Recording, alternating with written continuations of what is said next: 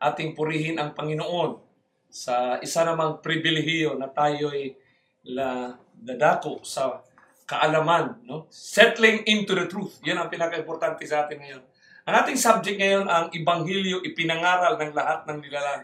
Kagabi, pinag-usapan natin yung familiar text in new meaning, the new light, no? Mga liwanag siya. Ibig sabihin yung liwanag na hindi talaga nawalan ng kaliwanagan ang salita ng Diyos. The Bible keeps its light shining unto the end. Kaya liwanag talaga. Thy word is a lamp unto my feet and a light unto my path. So yung liwanag na yan, no, maramdaman natin kasi simula nung una pa hanggang ngayon, nakikitaan natin kung ano yung ibig sabihin.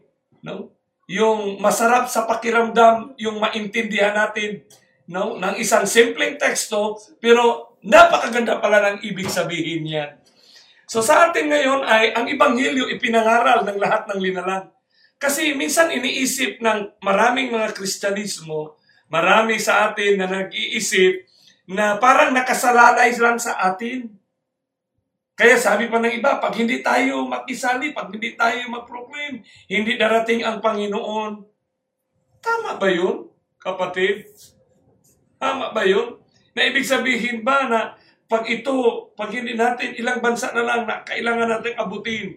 So tayo ngayon, no? Kasi and this gospel of the kingdom shall be preached in all the world. This is one of the most misunderstood verse in the entire Bible narrative. Kasi dito nakatutok din si Satanas eh, sa kanyang mga deceiving uh, concept. Mga deceiving concept actually yan kapatid. So, paano natin intindihin ito ngayon? So, tayo manalangin, mga kaibigan. Dakila naming Diyos, aming itagubilin sa inyong trono ang aming pag-aaral ngayon sa araw ng kabanalan. Possess us, Lord Holy Spirit, as we continue to learn, to grow in grace and in the knowledge of Jesus Christ. In Christ's name we pray. Amen. So, nandito kasama natin sila si Pipot sa San Pedro. Kanina si Pastor Pablo Sarabusing na isang Philippine Bible Apostolic Holiness Church na isang denominasyon na ngayon sila ay Saturday Keeper na sila. Leviticus 11 na rin sila.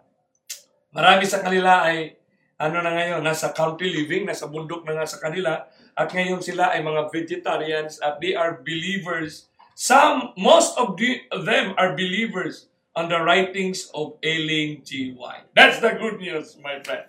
Hopefully, Sister Jim, we are going to visit them when you come. Now, this is a group of churches na talagang uh, nang naki, nararinig nila yung River Mountain Island, niyakap nila ang salita ng Diyos ng buong buo, kapatid. Kaya, pasalamatan natin ang Panginoon sa mga oras na ito. No? Buong mundo tayo. So, itong tinatawag na Ebanghelyo, no? Itong ating radical recognition, keep on the conversation of God for the church and for the world today. Yung tinasabi natin sa English, gospel preached not only by men, but by all creation. Kasi ang redemption, work of God. Proklamasyon ng langit. Privilege lang tayo na tayo'y pinili para maging bahagi sa proklamasyon. Malaki yung advantage niyan eh, yung you are being chosen to proclaim. Ibig sabihin, there is already the, yan naman tinatawag, mayroon ng uh, ebidensya, mayroon ng tinatawag na uh, contextual uh, proof ba na manifestation of evidence na ik, na, na, ma, nakaangat ka eh, nakaangat ka kasi pinili ka para mag-proclaim. Yun ang advantage diyan kapatid. Privilege siya. Pero yun nga, paano ka mag-proclaim ng tamang proklamasyon? Kasi ina-assume din ito ng marami at ginagawa din ito ng kaaway ni Kristo. Proclamation din siya, kapatid. Pero dito, dahil all creation ang ating pag-usapan, mayroon tayong dalawa na dapat nating panghawakan, okay? From time to time, two most important significant acts galaw ni Kristo sa kanyang pagliligtas. Ang first act niya, yung first advent niya. Yung first coming niya, siya mismo bumaba. He personally give His life at the cross. Yan ang pinakamagandang virtue ni Kristo. He gave yung virtue ba, He gave His only life. Kaya for God so loved the world that He gave His only begotten Son. That was the first act of God in the in the story of redemption, restoration. The second act of God, ito na sa ating mga remnants. Yung second coming niya, yung mensahe niya sa second coming, He personally give His closing prescription. So, two instances in the entire Bible narrative, personally, yung sinasawag, personal engagement. Yan ang maganda. Personal engagement. Ito ang kaibahan, kapatid, ha? Kaya tayo, kung ano man ang relihiyon natin, huwag na tayong magdebate. Kasi ito ang, ang teachings ng Biblia na wala tayong lugar para magdebate. Paano natin debatihan? Na lahat tayo mababasa natin na si Kristo mismo ang nag-engage, siya mismo ang nagbigay ng mensahe. No? Literally, physically. So dito natin makikita na sa Mount of Olive na pinag-usapan natin kagabi, no, yung Mount of Olive na prescription, si Kristo mismo sa apat na disipulo. Doon natin na pag-aralan na yung famine, pestilences, and earthquakes, yan ay mga footsteps of an approaching God. Na itong mga pestilences ay hindi yan gawa ng mga ng mga heart, hindi yan gawa ng ano kapatid. No, kung may man silang mga alteration, but the general biblical rule na itong mga sorrows na mga kapighatian na ating naranasan, and these are the consequence of man's own behavior, man's word. Yung tinatawag nating competition in commerce, kapatid. Now, papasok na tayo dito sa tinatawag nating Matthew 24:14, the most misunderstood verse by many Christians around. Kaya sinasabi, and this gospel of the kingdom shall be preached in all the world for a witness unto all nations, and then shall the end comes. Ano ibig sabihin, kapatid? Napakasimple lang daw. Simple na nga ito. Pero declarative sentence ito, kapatid. Remember, it is a divine lips. It is God who proclaimed it. Gaano ka-powerful ito, kapatid? In its total intent to become the reality and this gospel of the kingdom shall be preached. Minsan inisip, paano kaya ma-preach natin yung mensahe sa mga atheists, sa mga Muslims, sa iba't ibang mga denominasyon. Minsan mayroon tayong ex- mind exclusivity. Na kung yun ang ating pairalin, ay talagang parang it will take another 100 years or 200 years para maging totoo yung mga kadalasan nating sinasabi-sabi na mga palatandaan, kapatid. But we need, let the Bible, let the Word of Christ speaks by itself. Kaya dito natin mapag-aralan na and this gospel of the kingdom shall be preached. Kasi pag pag-usapan yung gospel, kapatid, napakarami. Sa Biblia, mayroong gospel of love, gospel of Christ, gospel of grace, pero ito, gospel of the kingdom. Kaya pag titingnan natin yung tinatawag na gospel, no? Minsan, ano ba yung original Greek word niyan? No? And this gospel of the kingdom shall be preached. Keroso. Now, keroso means to herald. The special divine truth. Ano yung divine truth? The truth of God's redemption. What is the total essence of God's redemption? Ano yung redemption, salvation? Ang totality niyan, ang pinakabuod niyan, yung establishment of Christ's kingdom will He reigns for eternity. Kaya nga ang tawag niyan, everlasting gospel, everlasting kingdom. Kaya may mesa nagtanong, ano ba yung everlasting gospel? Hanggang ba sa bagong langit o lupa? Gospel pa rin. Ang everlasting gospel, no beginning, no end, because that gospel talks about the good news, because what is good news? It is Christ that reigns as King for eternity. Kaya divine truth about the kingdom of God and His coming with all creation affected. All creation affected. Ngayon, sa COVID-19, all creation affected. Sa tao, tayong mga tao, kapatid, all creation. Pero sa ibang aspeto ng sinasabi ni Kristo, pestilences, earthquakes, catastrophes, typhoons as byproduct of these competitions na sinasabi. In the month of August alone, halos sabay-sabay ang mga baha sa mundo. Yung baha ba? Halos sabay-sabay. Araw-araw may baha. Malalaking mga baha sa mundo, kapatid. Iba't ibang bansa. Na hindi man magkapareha ang klima nila. Bakit nagsabay ang baha? Nag-accelerate. Yung frequency, dumadami siya, kapatid. Whole creation affected. By the way, He's coming. Ang pagdating ng Panginoon, yung movement ng kanyang pagdating, generated yan. Pinakilos siya. Activated siya. Ng ano? Anong activation ng kanyang coming? Kita natin. Lumusubuhas, wars, ano pa? Sinasabi doon, there shall be famines, pestilences. Ito ay mga powerful movement of nature and nations. Di ba? Kaya nga ang mga bansa gumawa ng mga batas, preparedness, kasi powerful movement ito na nakaapikto na. Ibig sabihin, hindi lang tao, pati mga tanim, pati lahat na, apektado na. Di ba? Apektado na. Ano nang cause ng pestilence? Mga victors, mga microbes, ano pa yan? Yung mga insekto na sanhi ng mga sanhi siya ng mga sakit ng tao. So dito natin maintindihan na masyado nating dinibdib na binibigatan natin ng sarili na tayo lang ang pwedeng mag-proclaim ng pabalita. Kasi ang iniisip kasi natin na yung sign talaga, Sabado o Sandilo. Yun ang makikita na mensahe. Kapatid, isipin mo ang Roma 8.22 nagsasabi, For we know that the whole creation groaneth. Bago natin basahin yan, sinabi kasi dito, di ba, sa Matthew, Mount of Olive, Matthew 24:21, there shall be tribulation, stress, never was since the creation of the world. Hindi sinabi ni, ni Kristo ha, since the creation of a church. Hindi sinabi niya. Ibig sabihin, nagsimula doon sa Garden of Eden. Creation ng Panginoon.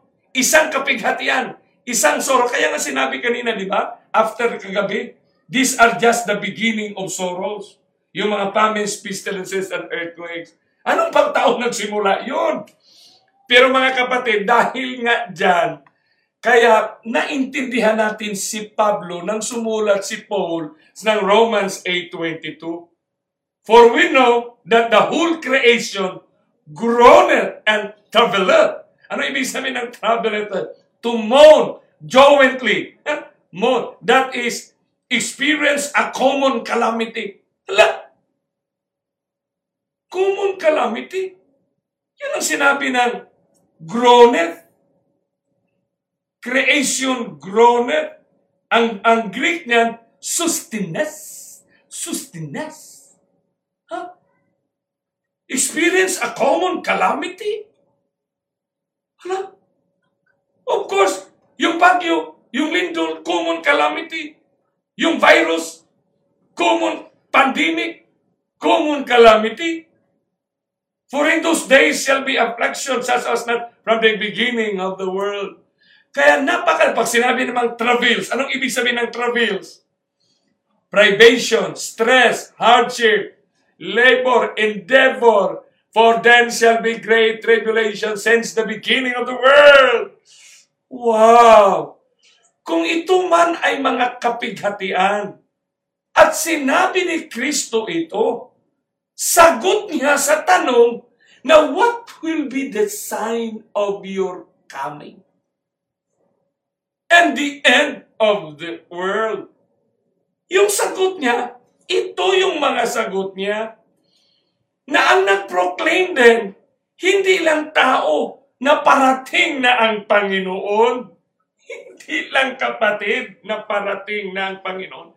Pati mga lupa. Kasi yung lindol, yung famines, pestilences, creation yan, part of this planet Earth, na kung bibigyan pa lang yan ng bibig, makabingi na ang sigaw nila para ipalaala sa atin. Kasi tayo ang subject, tayo ang crowning glory of God's creation. Kita mo yan kapatid? No? And this gospel of the kingdom, very common text. familiar text, pero ang meaning pala niyan.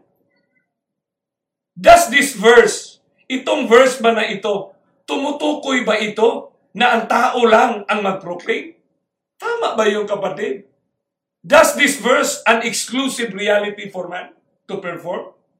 Is there a command or implied instruction for man to realize the description of the text? Masyadong binartin natin yung ating mga sarili. Binartin natin. Minsan pa iniisip natin na, nako, hindi maligtas kung hindi, kung hindi ako, ano.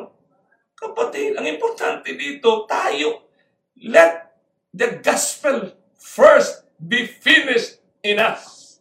Thus this pronouncement of Matthew 24:14 of Christ about the end dependent on human preaching and witnessing? Nakadepende ba ito? Marami nag-isip nakadepende daw ang ano ang proclamation ng coming kingdom. Yung movement of the coming nakapindi depende daw sa tao. E kung paano hindi nakikita ng tao yan? Kasi may blindness tayo. Hindi nakakita ng sign eh. Kasi Laodicea eh. Paano matapos pala? Paano marating ang katapusan?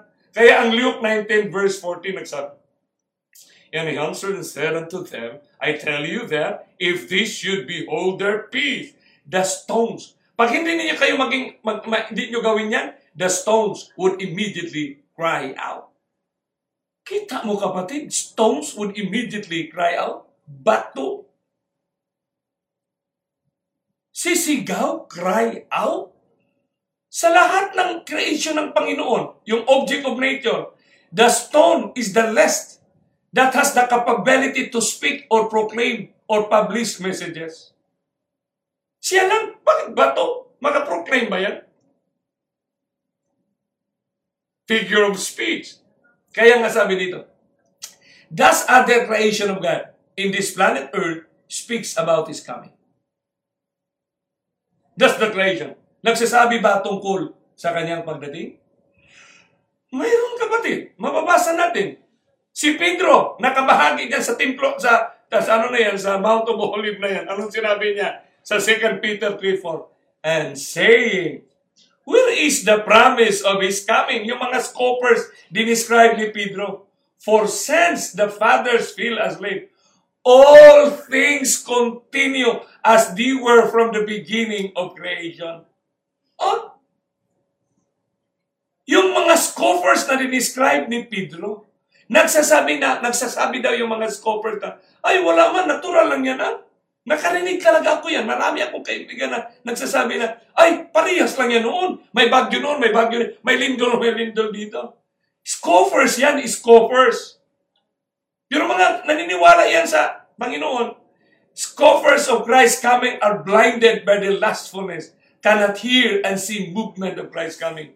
Because they say that all things continue as they were from the beginning of creation.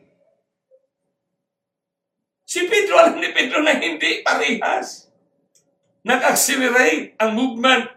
Kaya in 1 Corinthians 11.14, nagtanong, Doth not even nature itself teach you?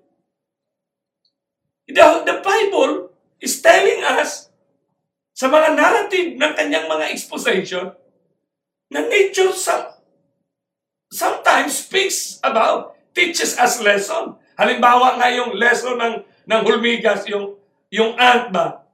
Langgam. Yung langgam, yung lesson ng langgam, ng langgam kapatid. Di ba? Talagang sa mga tamad, tingnan mo yun, nag-iipon ng, ng kanilang pagkain no, sa habang hindi pa umuulan. Di ba? Yung langgam ba, yung sa Tagalog, yung maliliit. No? The ants. Yung langgam din sa mga Bisaya na lumilipad. Di ba? Naghahanap ng, nagbigay ng mga lessons sa atin yan. That if man have long hair, it is a shame unto him. So this is always the nature that speaks, my beloved friend. So Christ himself emphatically uses the words hear and see. Sa kanyang coming, ng kanyang kaharian, nagagamit lang siya ng mga indicating word, verb. Okay? Indicating verb, mga kapatid. Sa atin ngayon, kapatid, nang sinabi ni Kristo, when you therefore shall see, so specific siya, kung makita na ninyo ito, so mata na ang ginagamit. When you therefore shall preach and witness, the end shall come. Napakagandang language ng Panginoon, no? Kasi yung language niya, napaka-clear na verb, verbo, hear and see, my friend. So Christ coming is not dependent on man's success or failure of evangelization. Rather, in its man's hearing and seeing the signs and obey Christ's instructions relative to the signs. So, sa ayaw natin sa gusto, God in His own time, He will come, my friend.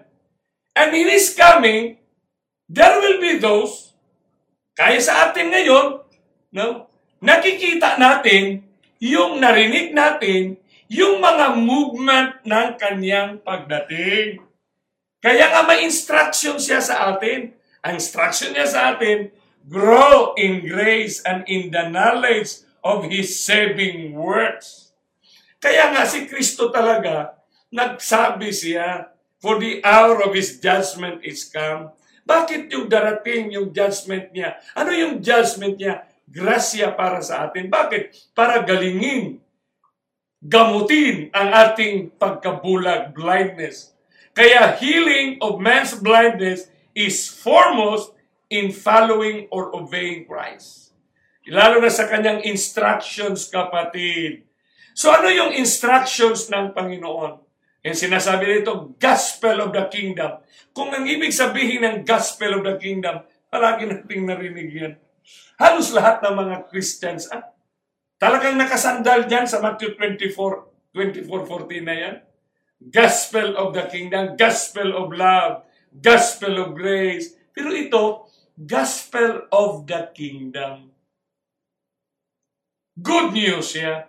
Tanong, what makes the message good? It's about the kingdom. Ano yung kingdom niya? The kingdom is reigned by Christ. The kingdom is prepared by Christ in heaven. Oh, ganda no?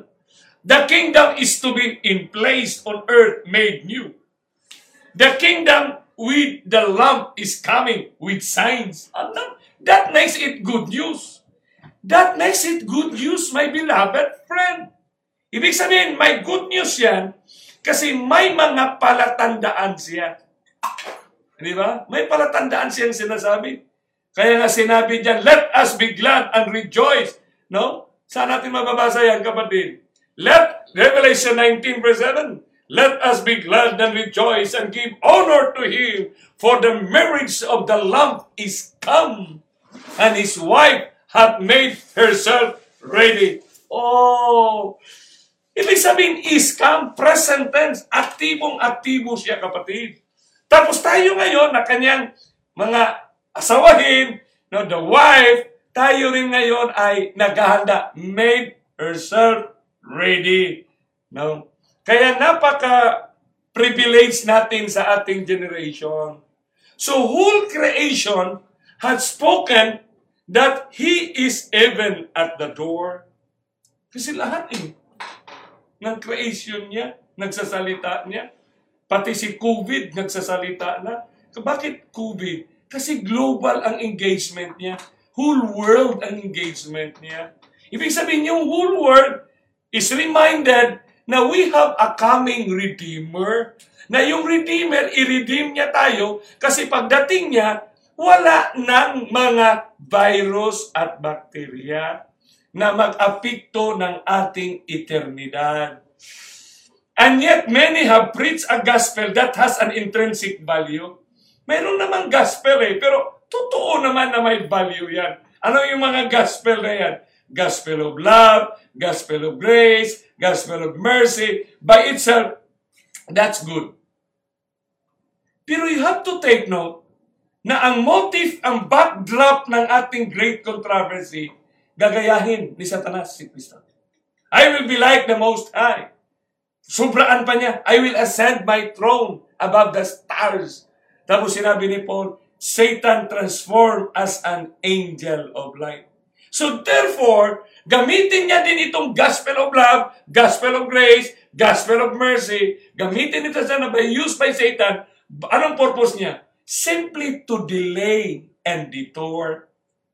I-delay ka lang at i-detour. Kaya ngayon, sa Mount of Olive na parable of the ten virgins. Unprepared, kapatid. Unprepared ang kanyang gustong mangyari dito. Kaya yung gospel of the kingdom is bruised or overwhelmed by the imitative light. Yung liwanag ba? Bruce ba? Hinindir talaga ni Satanas. Anong kanyang ginamit? Yung liwanag niya. Ano yung mga liwanag niya ngayon na kanyang ginagawa? Gospel of peace and prosperity in a thousand years of Christ's righteousness on earth. Ah, grabe. Righteousness here on earth. Sa susunod kaya huwag kayong liliban kasi in every succeeding night, pabigat ng pabigat, palaki ng palaki, at palinaw ng palinaw, yung ating makikita na mga pangyayari ayon sa salita ng Panginoong Kristo.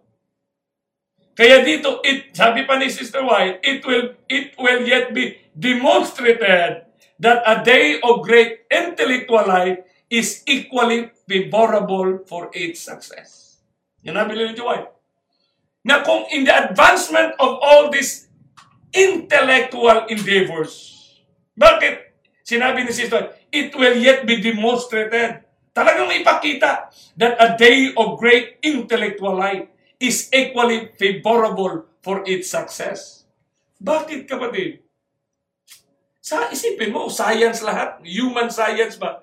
Siyempre mo, mga doctors, mga masters yan, tungkol diyan sa sinasabi nating sinasabi nating kapatid na gospel of peace and prosperity na thousand years.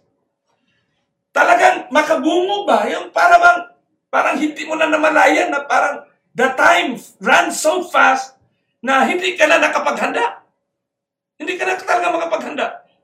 Kaya nga sabi nga ng Bible, ano ba, maraming nahuli na nauuna. Maraming nauuna na nahuhuli. Kaya nga ito sila si Pastor Sarabusing, Pablo Sarabusing.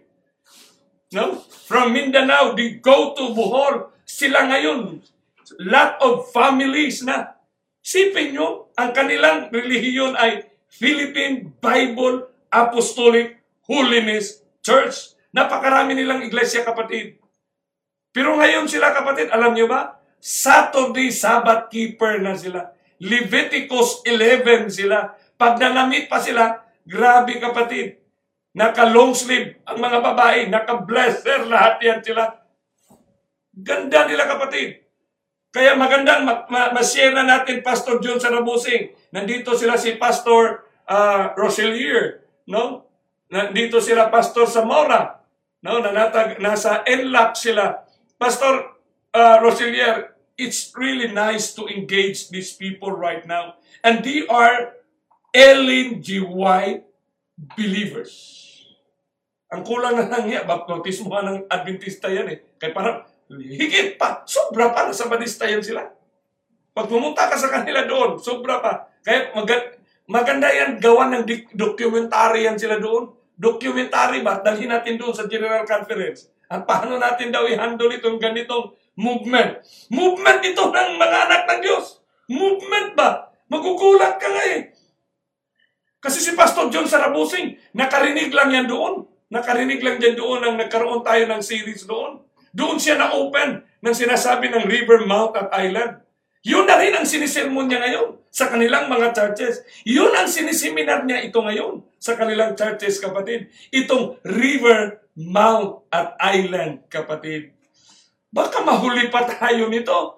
Mahuli pa. Kaya may kasabihan pa naman, may nauna na nahuli, may nahuli na nauna. Ay talagang nauna na sila ngayon siguro kapatid. Kaya dito natin maintindihan the gospel of peace, the gospel of prosperity. Kaya ang katanungan na dapat natin itanong, how Satan will use the Bible and its concept to undermine the Bible itself. Paano kanya niya gagawin niya? I-undermine niya yung Bible. Simple lang, gospel versus gospel. Ganun lang yan, kapatid. Let's go to the practicality of the war. Practical ang gera. So language must be taken seriously. Kaya kailangan seryosuhin. Kaya nga sinabi ni Hiyuba, Yahuwah Elohim. Sinasabi niya, Exodus 23.13 And in all things that I have said unto you, be circumspect.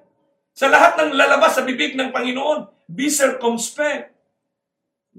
Talagang doon lang tayo dapat, kapatid, hindi na yung mga theory-theory, kapatid. Blindness play a cleanser role in the gospel proclamation.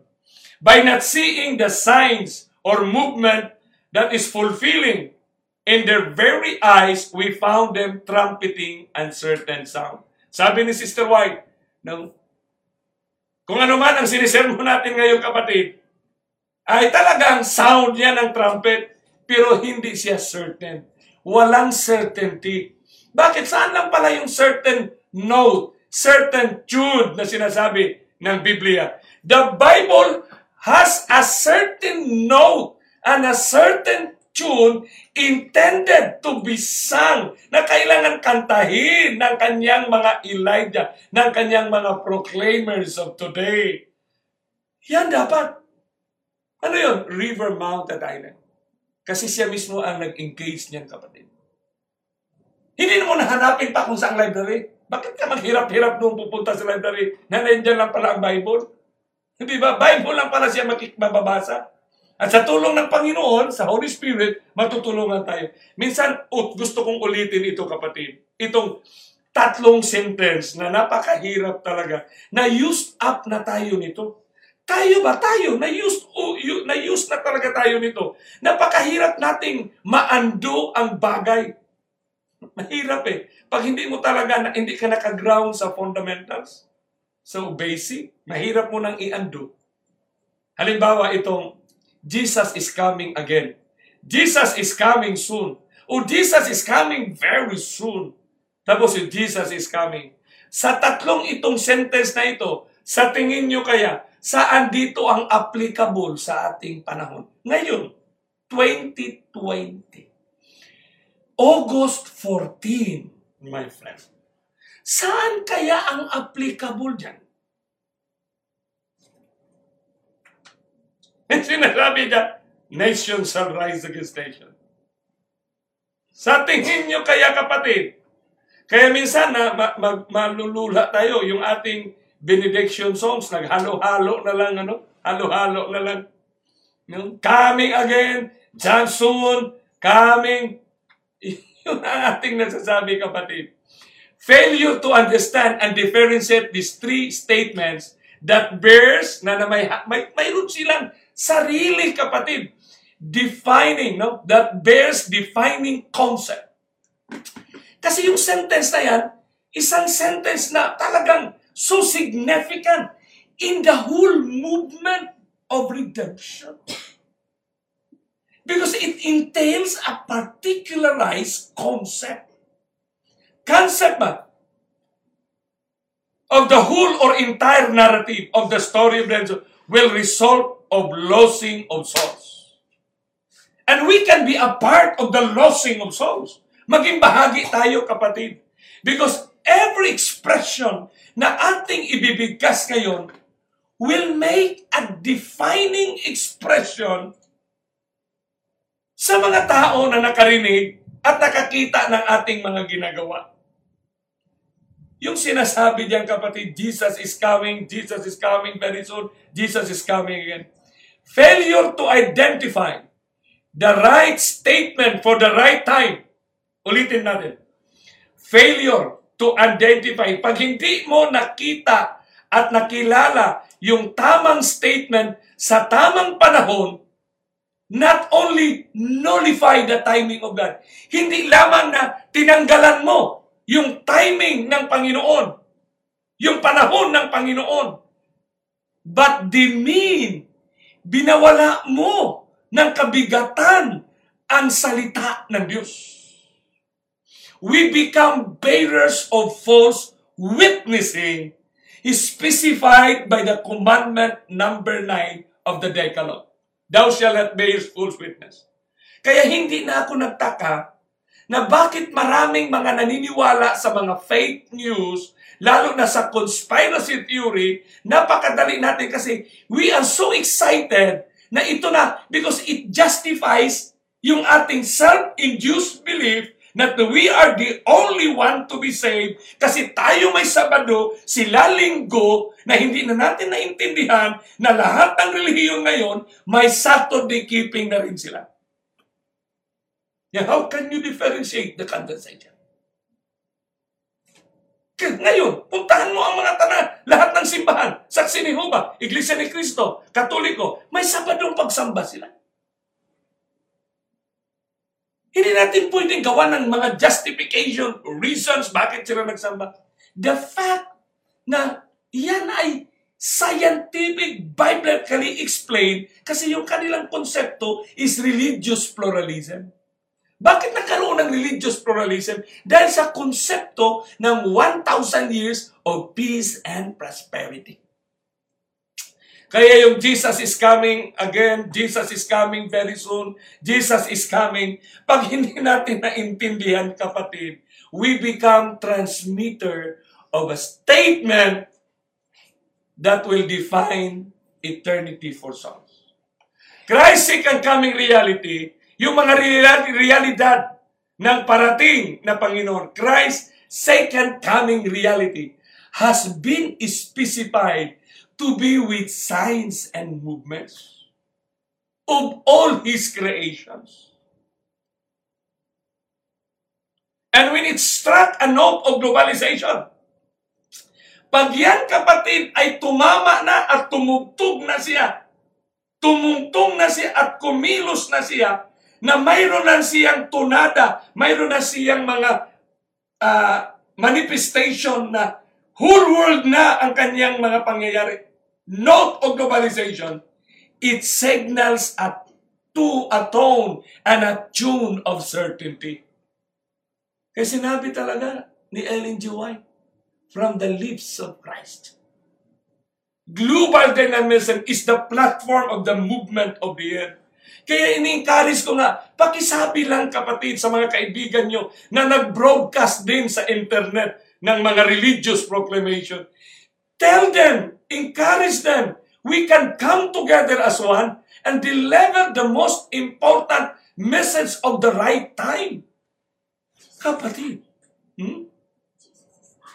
ano ang ating i-proclaim? Christ is coming. It's not coming very soon. His movement is going on. Kasi pag sabihan mo kapatid na Christ is coming very soon, yung word na soon, at babasahin natin dito.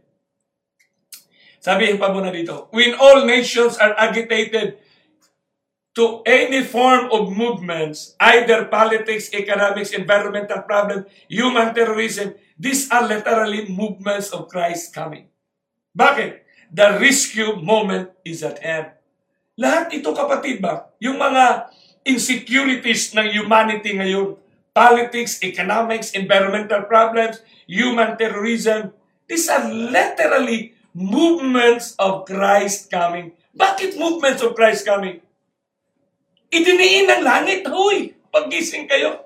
Yung mundo na kinipilangan nyo, hindi na yung mundo na karapat-dapat. I'm, God is, Christ is coming. He's going to make this earth new. Para magkaroon tayo ng longing. Mahilong, Lord, please come now, O Lord. Pero mawawala yan, lalo na pagka linggo bukas, bibigyan kayo ng maraming mga oportunidad ng mundo na in just a few months time, maging billion, maging milyonaryo ka, bibisihin ka sa, tapos i-justify it na, oh, ito, makatulong ito sa gawain. But God doesn't need it. What Christ need is your heart. The most important things of heaven today is the soul, the conviction of His people. Soul to prepare that we will be the Elijah. Kaya nga nakikita mo, grabe. Kung ano-ano na lang ang mga ministry, kapatid. But how can the remnant sound the warning of the Lamb's coming when until now they are singing and shouting, Christ is coming soon. Christ is coming very soon. When is the right time to use the word soon? Kailan po din natin gamit, gamitin ang salitang soon or very soon? Wow! kapatid. No? Marami daw ngayon ay mahinang internet. Siyempre, language ito ang pinag-aralan. Communication. Siyempre, pag hindi tayo manalangin ngayon, talagang ihinder ng kaaway ang inyong pakikinig. Kasi critical ito, critical language ito. Critical. On this side, ISM will rise soon. Kikita ka ba ng ISM dyan sa karatulan na yan? Wala kang ISM nakikita. Pero by the time na mayroong construction, itinayo na mga poste dyan, nakikita mo na, SM is coming. Kasi mayroon nang tumatayo, mayroon nang gumagawa, may posting tinatayo, kapatid. SM is coming na, kasi nandyan na eh. Tinatayo na siya eh. Christ is coming kasi dyan na na. Nakatayo na ang kanyang mga sinasabing palatandaan. Sa Amerika, ganun ba? Christ is coming very soon. Soon, very soon. Ah, grabe. Grabe kapatid. How one simple word, carelessly used, can demean the urgency of preparation. And eventually, miss the most important event in the entire salvation narrative.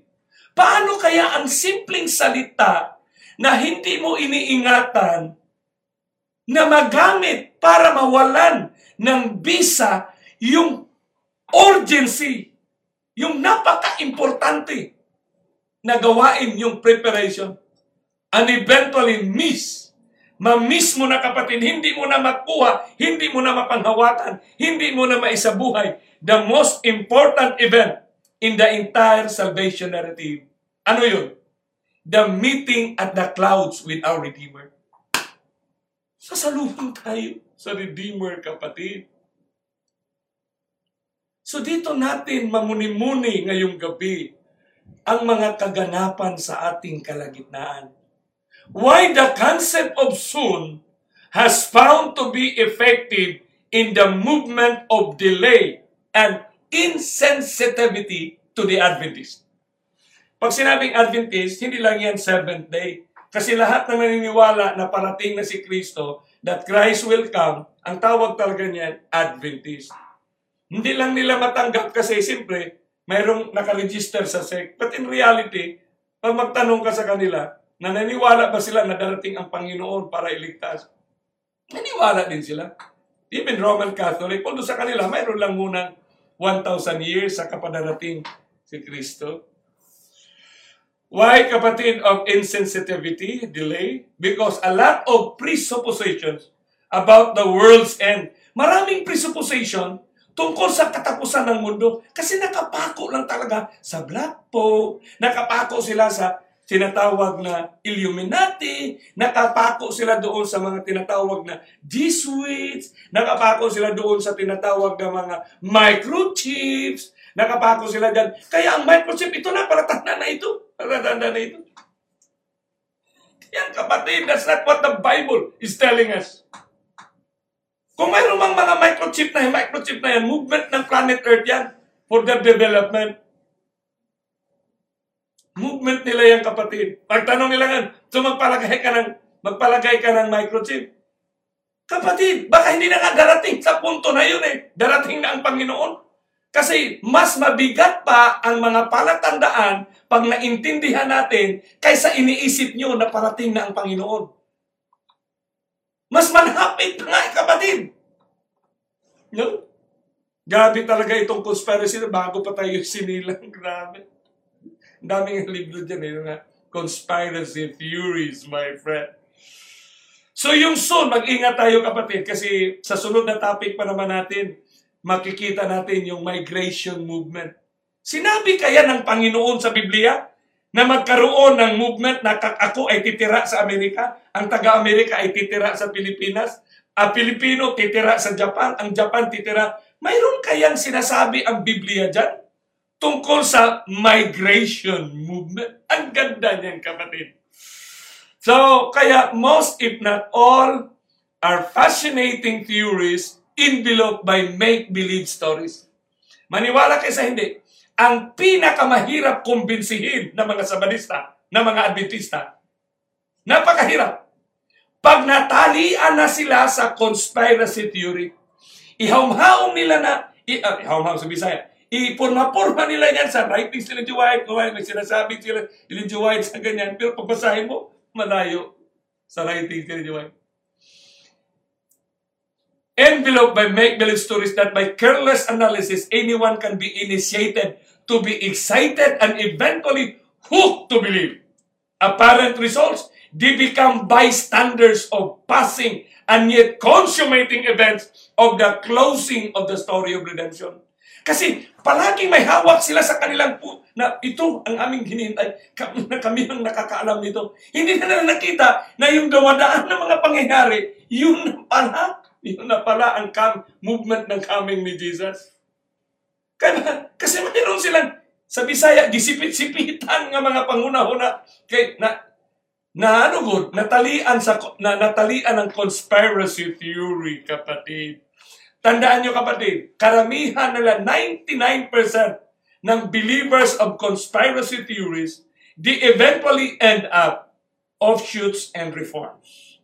And these people eventually become members of scams. And yung tinatawag natin yung mga violate na ipinagbawal ng international securities and exchange commissions na mga pyramiding schemes, my beloved friends. This is reality, my friend. Pero may, kung may panahon pa, repent and confess. Huwag matigasan, kapatid. Huwag matigasan tayo on the enemy side. Sa enemy side ba, kung titingnan natin naman si Satanas, sa tingin nyo kaya, wala kaya siyang mga holdover, dis- mga protocols? Paano niya kaya i-maintain ang kanyang mga tao, kanyang mga nalisip? There must be a sustainability of the condition of blindness and nakedness. Gagawin, sisikapin niya manatili ang blindness and nakedness. Satan has to maximize the description of God in the lives of the claimants of baptism. You claim to be rich in theologies and yet intertwined with theories. You are blind and not able to see the impurities in your words and proclamations. Tingnan nyo kapatid, just learn, learn to be practical. Ilang bisis tayong na fake news? Dahilan lang. Marami akong mga group of Adventists dyan. May mga grouping of Adventists na pare-pareha sila ng mga conviction. Sa, sa kanilang mga posting sa Facebook, nandoon maraming mga fake news. Nabiktima sila ng mga fake news. Bakit magaling mabiktima sa fake news? Kasi yung form of the fake news is actually the same with the conspiracy theories. Harihas lang ng mga timplada yan. Kaya na, madaling makapag-share ng mga ano. Pero huwag kayong mag-alala mga kapatid. Kaya nga ibinigay ng Panginoon ang River Mount at Island. Kasi sini- sealing ba, ang silyo ay it's an ongoing active work of the Holy Spirit.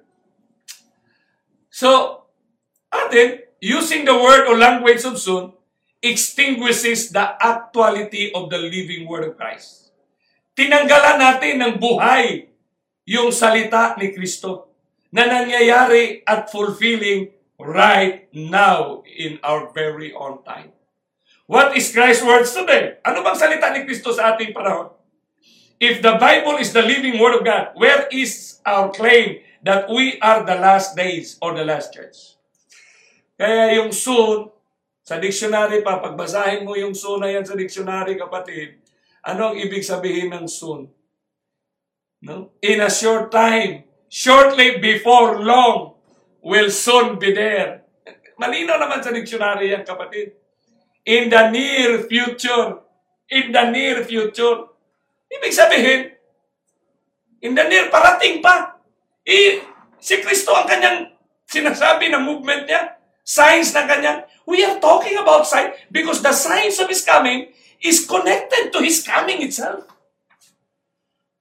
Gamitin lang natin ang soon, kapatid.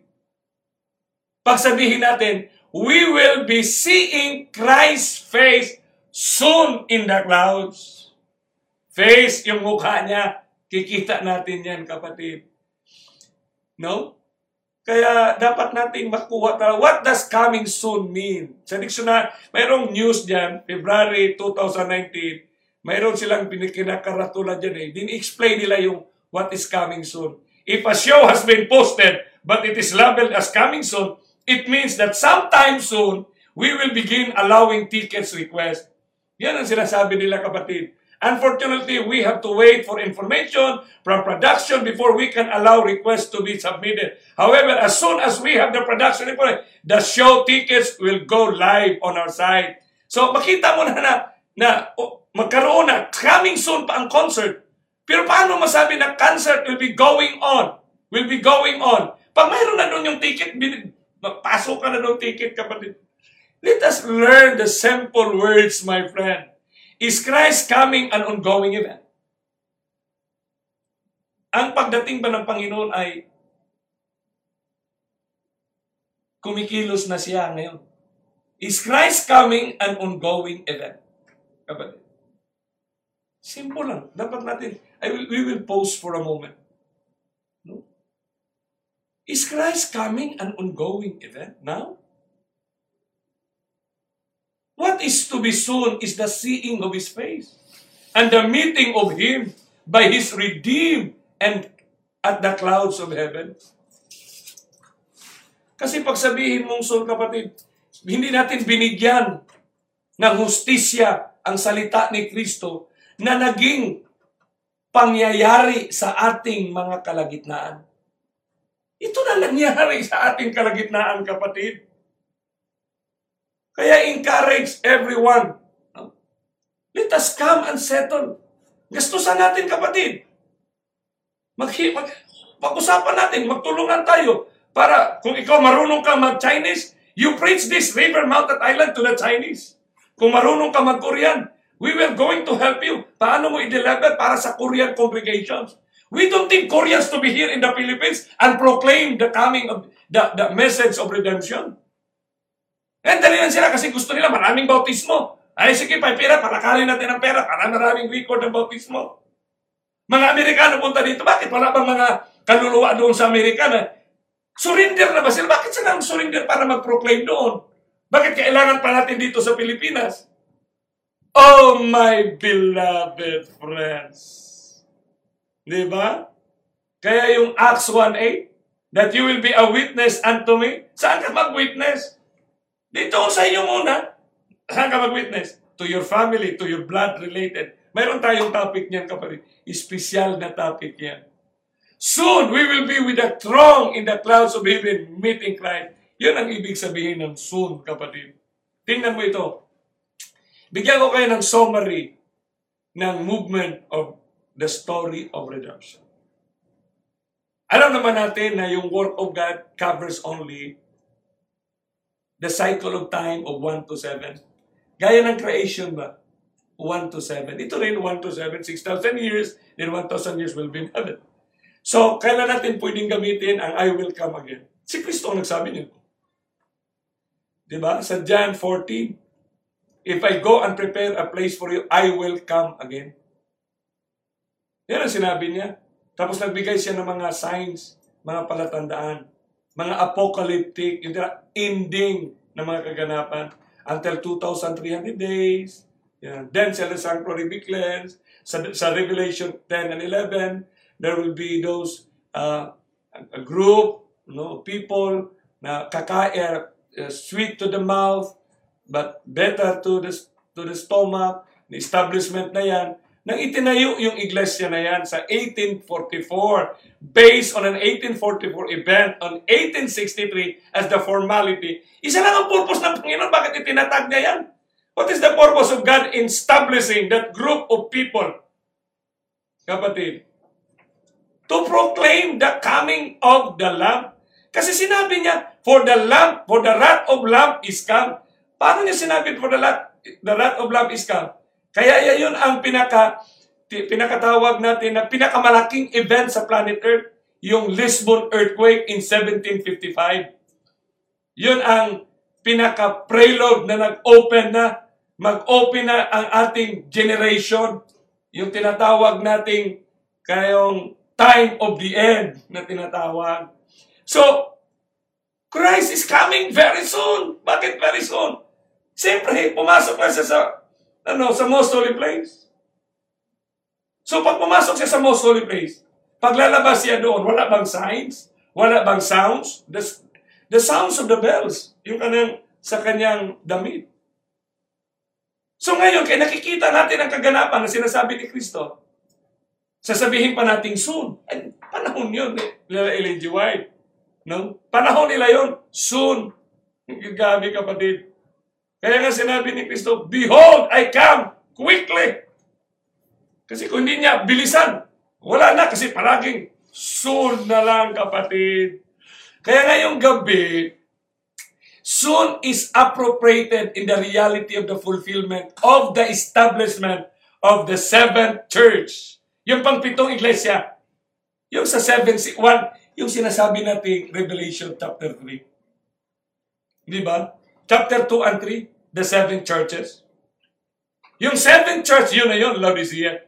Because at those years, the warning sounded by the people, including Sister White, who wrote in advance that in a short time, we will be experiencing the footsteps of an approaching God. Ano nga yung footstep ng approaching God? Binasa natin nung nakaraang gabi. Wars, rumors of wars, famines, pestilences, calamities. Yan ang footsteps of an approaching God. Lahat tayo kapatid, biktima tayo sa ta- ginawa ng kaaway. Lahat naman tayo eh. Kasi yun ang ating mga weak points, yung language eh. You know, language talaga ang ating mga weak points. So, huwag tayong masaktan. No? Kailangan lang natin kapatid because yung truth talaga, the word of God, ay matalas talaga. No? Uh, titingnan na, wag tayong makalimot na the moment we realize na ang story of redemption movement siya. Ang great controversy is a movement. Kaya ang coming of Jesus is a movement, my friend. So kung movement man siya, makikita na natin coming, the specifics and the actual coming. And its movement is going on tonight. Bakit tonight? Eh, siyempre, ngayong oras na ito, hindi mo alam, may lindol na, na nangyari sa iba't ibang bansa ngayon. Hindi mo nga alam na ngayong oras na ito, may mga baha, may marami ng tao. Thousands have been displaced by the floods and the typhoons. Sipin mo yan. Kung ikaw, kung mga tao na na-displace ka, wala kang kinakain sa mga oras na ito, your life is being threatened for death. This world is not our home. These are footsteps of an approaching God. Kaya, though the actual meeting of the Redeemer and the Redeemed, yung actual na meeting natin sa clouds is soon to be realized. Yun ang paggamit natin ng soon. Kasi movement eh, papunta tayo doon. Doon tayo papunta. Yung rapture na sinasabi, kapatid, siyempre may rapture. Sasalubong tayo doon eh. Sa alapaap eh. Yan naman ang ating movement eh. Therefore, Christ is coming and will be meeting Him at the clouds of heaven. Di ba? Meeting at the clouds of heaven soon and very soon.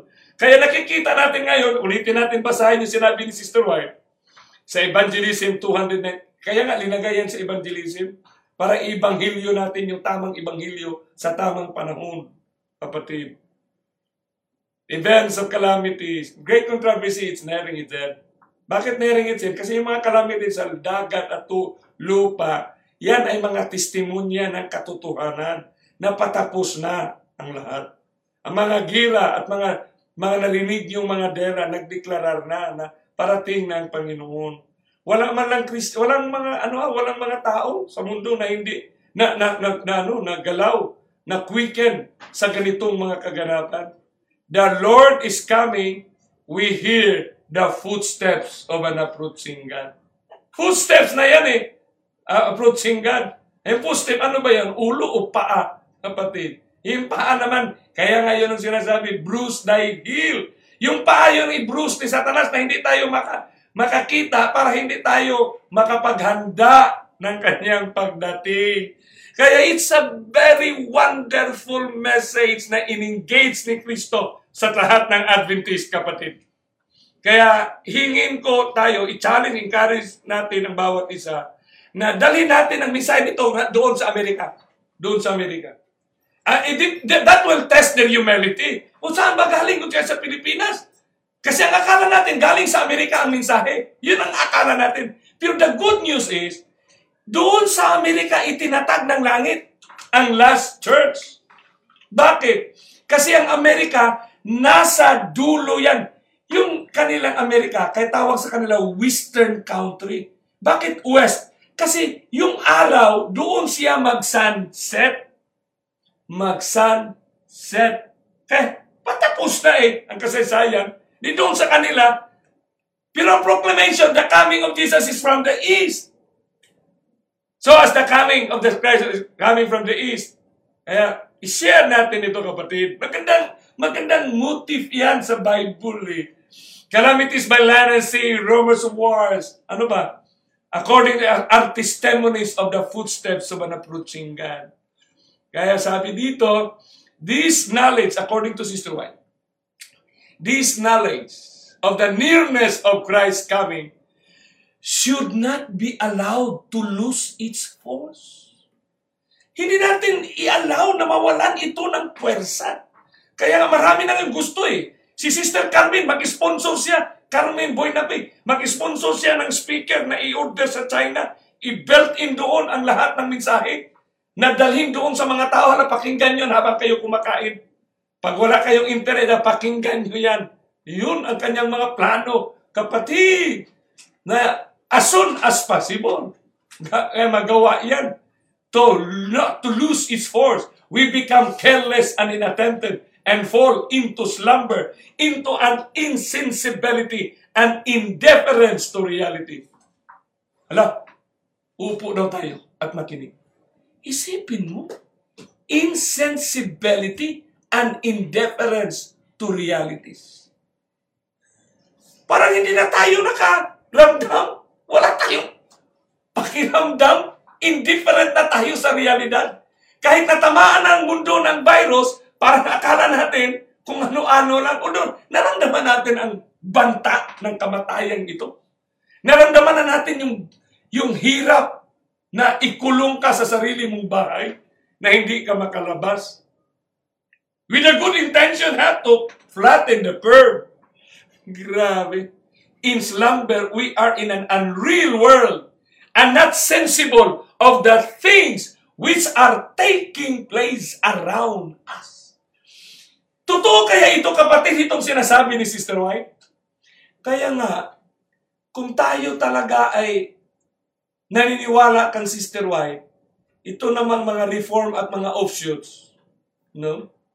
Talaga, hindi man reform ng iba kasi mga offshoot yan kasi hanggang ngayon, nasa loob pa rin ng mga simbahan yan.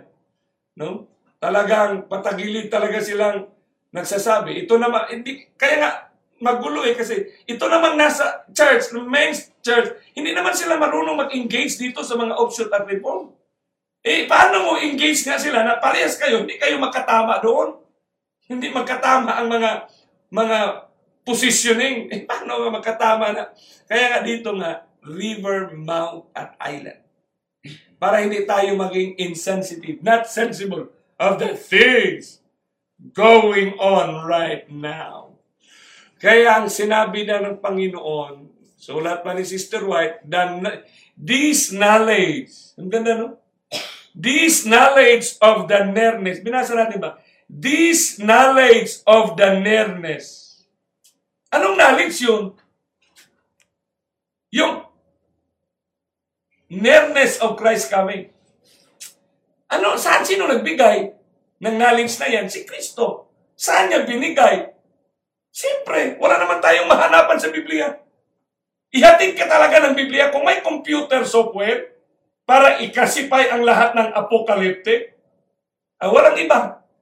Dalhin ka ng computer lang sa river, mouth at island. Sa Daniel 8, Daniel 9, Daniel 10, 11, and 12, Matthew 24, at the whole book of Revelation.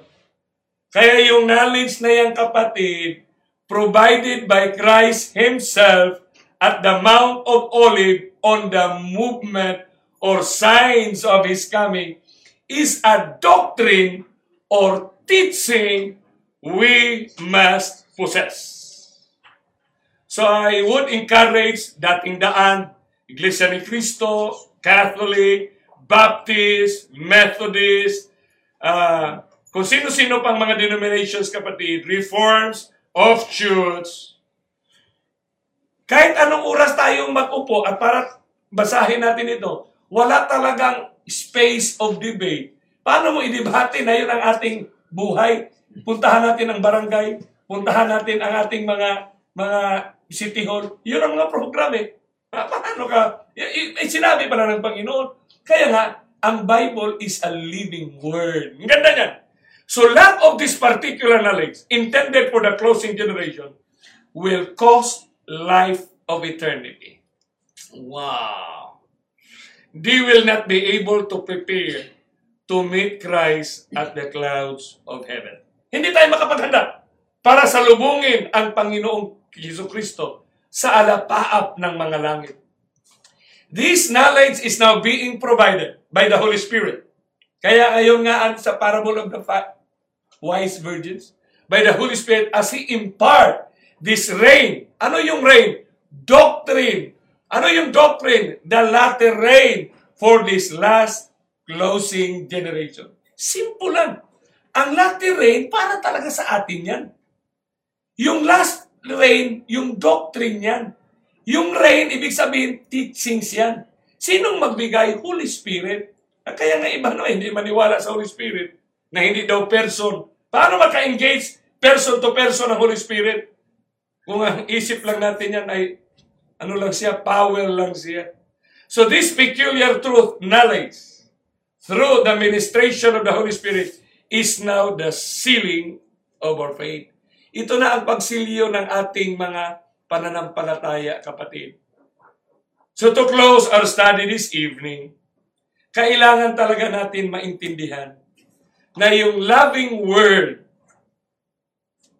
ang pag-ibig na salita, experiencing its grace, ating isinabuhay ang grasya in the living testimonies sa isang buhay na mga pagtestimonya of its fulfillment fortifies our relationship in Christ. Brother, thing, it's simply our relationship. And that relationship can only be established when we have the words, living words of Christ na kanyang sinabi sa river, sa mount, at saka sa island of Patmos. Whose reign and kingdom of blessedness incorporated us. In-incorporate na, na tayo ng Panginoon to eternity. Okay, may the peace of Christ be with us. The comfort. Let us now enjoy the blessings and the comfort of the Holy Spirit for giving us the security, the preservation, that we are the generations. Tayo lang kapatid ang pinili ng Panginoon. Our generation to meet Christ alive. We have nothing to worry in any forms of viruses and bacteria as long that we follow and abide God's closing prescription. It's the healing message for all of us. So, sa sunod natin na talakayan, kapatid, no? I will be having a divine service in Amos. But tomorrow, uh, uh, Saturday evening, we are going to have a rest, and Sunday, please. During those Saturday and Sunday, I encourage you to watch, watch those previous presentations of our radical reconnections. It will make a difference, my friend, through the help of the Holy Spirit. The Bible will guarantee each and every one of you, my friend. Kay Dr. Nani Nunez, Doc, we have to grow in grace. I would like to also to encourage Sister Nena Ralios, make your personal connections, extend our regards to Dr. Uh, Dr. Uh, Hagurin. Hagurin. Now we are going into this live right now. Have a new development going on. So para magkaroon tayo ng uh, extended uh, information sa kanilang church. And the rest of the Bacolod Central Church, kaya extend our regards to your friends right there, your groups. Now, God loves us so much. It's not by accident that we come into this line because God appointed us to grow in grace into the knowledge. Because getting into the knowledge, that is the sealing of our faith. So tayo, dapat maghawakan natin ang malaking biyaya na tayo sinisilyuhan ng Panginoon. Sinisilyuhan. It's an ongoing movement of the Holy Spirit. To my friend Lowell Villan, looking forward. No, I have to we have to tell a lot of stories, Brother Lowell. Si Lowell Villan ay dating executive secretary ni Governor Amatong sa Davao del Norte. We both planned, we, we you know, we talked. Now we've been having the same experience with our political backgrounds that help us to understand the movement of our time. So God bless us. Shall we bow our heads for prayer? Great God-loving Father in heaven, sa mga oras na ito, kami po'y nagpapasalamat. Sa iyong kapangyarihang kamay na kami po'y inyong pinagkaisa. You bind us with one cord of love in this holy hour of the Sabbath. Continually, panghawakan niyo kami, Panginoon, because Satan is doubling his effort to disengage each and every one of us, to go into the river and go to the Mount of Olive and into the island of Patmos. That your special message appropriated for us, the last generations, in order for us to live the life of Elijah, proclaiming the message to anyone from top to bottom, from bottom to up. Thank you, Lord, for helping each and every one of these families watching right now. Provide them the protections, give them faith, give them dreams and visions tonight. So they can continually share. Huwag niyong ipahintulot, Panginoon, na, mab- mab- na ma-discourage sila sa anumang makikita nila. Because some of us have, lo- have a very high expectations with the brethren that, we, that surrounded us. But help us to hold on because these are the realities. The parable of the ten virgins, the parable of the faithful servants. These are, di, ito na ang aming buhay sa ganitong panahon. But thank you for possessing us and for empowering us to meet you at the clouds of heaven. In Christ's name we pray. Amen.